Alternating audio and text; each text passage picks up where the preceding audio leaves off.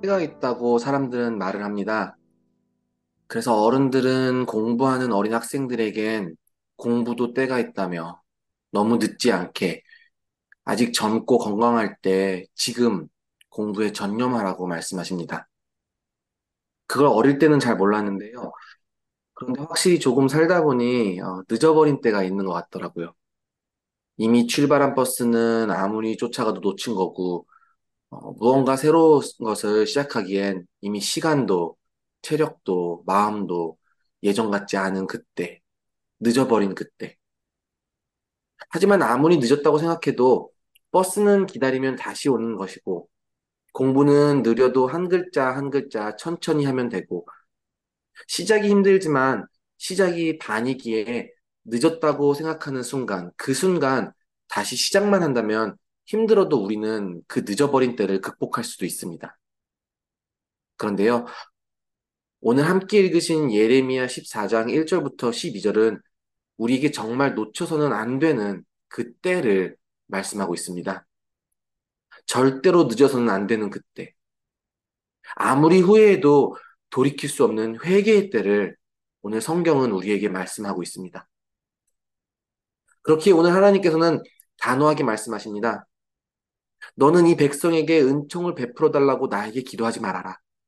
그들이 금식을 하여도 나는 그들의 호소를 들어주지 않겠다. 또 그들이 번제물과 곡식제물을 바쳐도 나는 그것을 받지 않겠다. 오히려 칼과 기근과 연병으로 그들을 전멸시켜 버리겠다. 당신, 당신의 백성을 너무 사랑하셔서 오랜 시간 참고 또 참으신 사랑의 하나님. 하지만 영원한 생수의 근원이신 하나님을 버리고 계속해서 엉뚱한 물을 찾으러 다니며 이곳저곳 온갖 푸른 나무 밑에서 돌과 나무를 섬기며 행음함을 가볍게 여긴 이스라엘 백성들. 결국 그들에겐 그들의 행위에 합당한 그들이 초래한 하나님의 심판이 임하고 맙니다. 사랑의 하나님께서 어떻게 이렇게 하실 수 있냐며 어떤 이들은 의구심을 품지만 공의로우시고 신실하신 하나님은 당신의 백성들이 당신께 순종하며 주님과 함께 살아갈 때 부어주실 그 축복과 당신의 말씀에 불순종하며 죽음을 선택했을 때 약속하신 그 저주를 기억하시고 그 언약대로 일을 행하십니다. 그렇기에 오늘 14장에서 찾아온 이 가뭄은 너무 당연한 일이었어요. 가뭄은 모두에게 힘들지만 특히 이스라엘이 속해 있는 이 가나안 지역은 애국과 달리 철저히 하늘에서 내리는 비에 의존해야 하는 삶을 살아야 한다고 배웠습니다. 그래서 애굽은 늘 그 나일강을 자랑하며 살았지만 가나안은 하늘에서 내려오는 단비로 감사히 하루하루 살아가야 하는 땅이라고 배웠어요. 그래서 어쩌면 하나님은 이 가나안 땅을 당신이 택하신 당신의 백성에게 선물하신 거 아닐까요? 다른 것에 의지하지 말고 내가 너에게 주는 이 단비를 기다리며 나를 바라보며 그렇게 살아라. 그렇게 나와 함께 살자꾸나. 그런 마음으로 그 가나안 땅을 주신 것은 아닐까라고 생각해 보았습니다.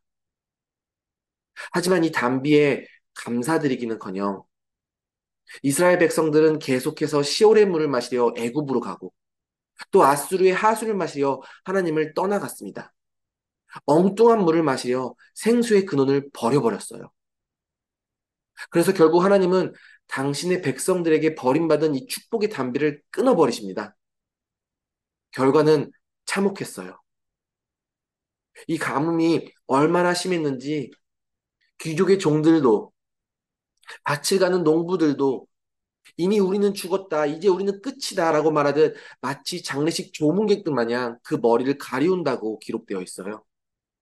그리고 사람들뿐만 아니라 동물들마저 우리의 죄악으로 인해 어미가 그 새끼를 버리고 마치 감정이 있는 한 사람이 이 상황을 바라보며 눈물을 흘리듯 한낱 들나기도 언덕 위에 서서 눈이 흐려진다고 기록되어 있는 것을 우리는 함께 읽었습니다.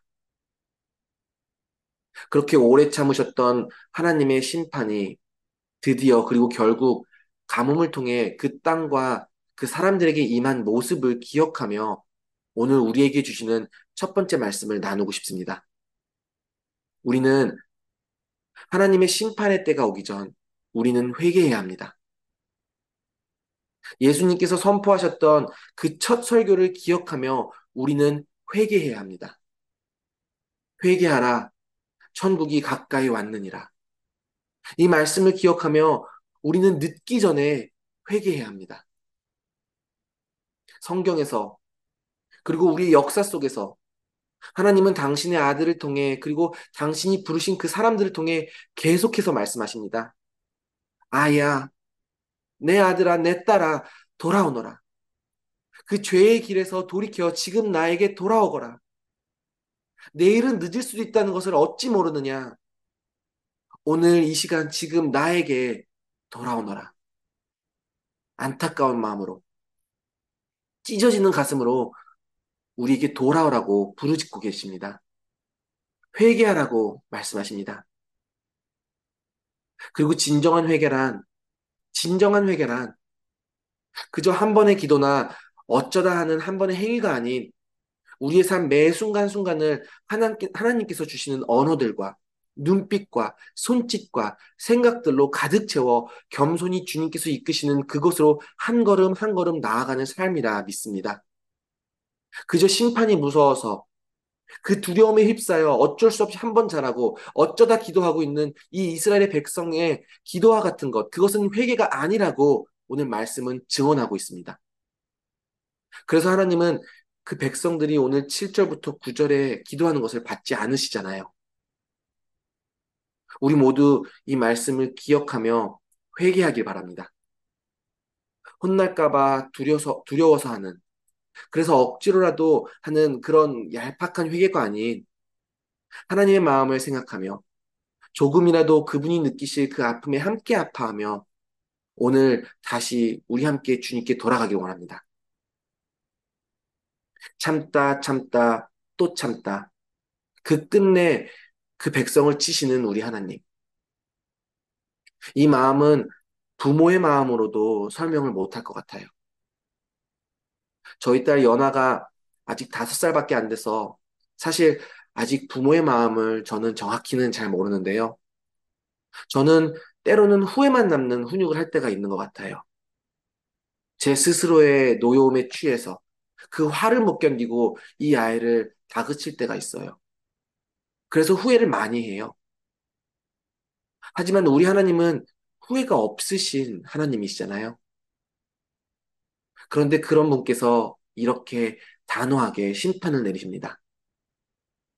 그 마음 어떠셨을까요? 오늘 하루 예레미야 14장 말씀을 묵상하시며 하나님께 회개하는 우리 모두가 되길 바랍니다. 그리고 두 번째 말씀, 오늘 마지막 말씀 선포하겠습니다. 하나님께서는 예레미야에게 말씀하셨습니다. 너는 이 백성에게 은총을 베풀어 달라고 나에게 기도하지 말아라.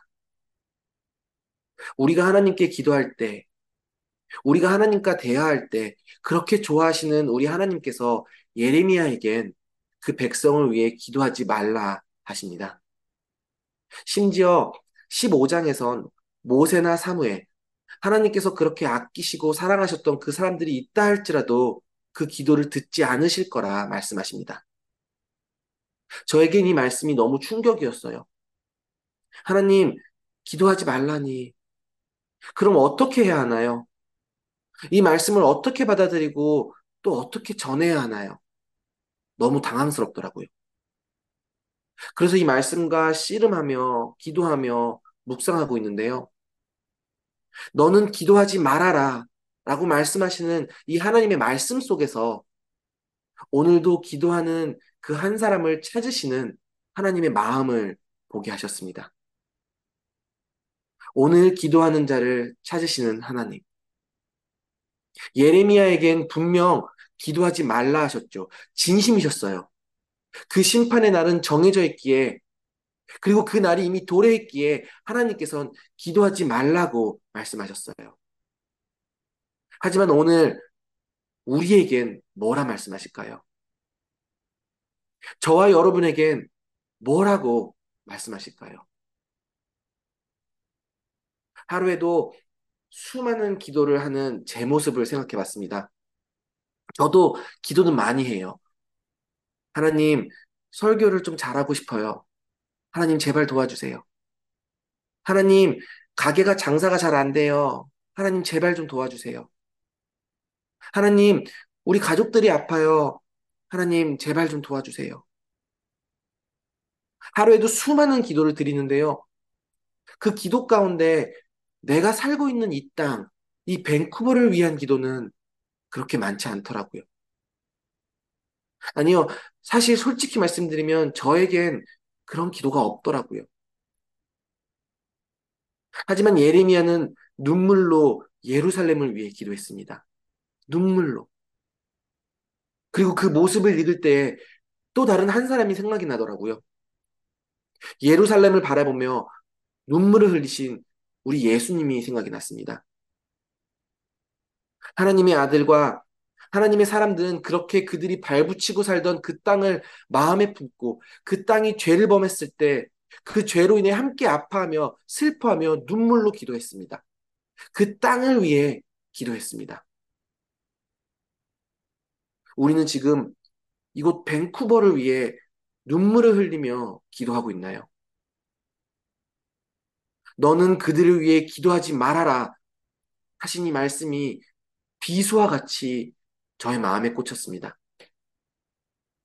그리고 오늘 여러분의 마음에도 그런 하나님의 비수와 같은 감동이 있기 원합니다.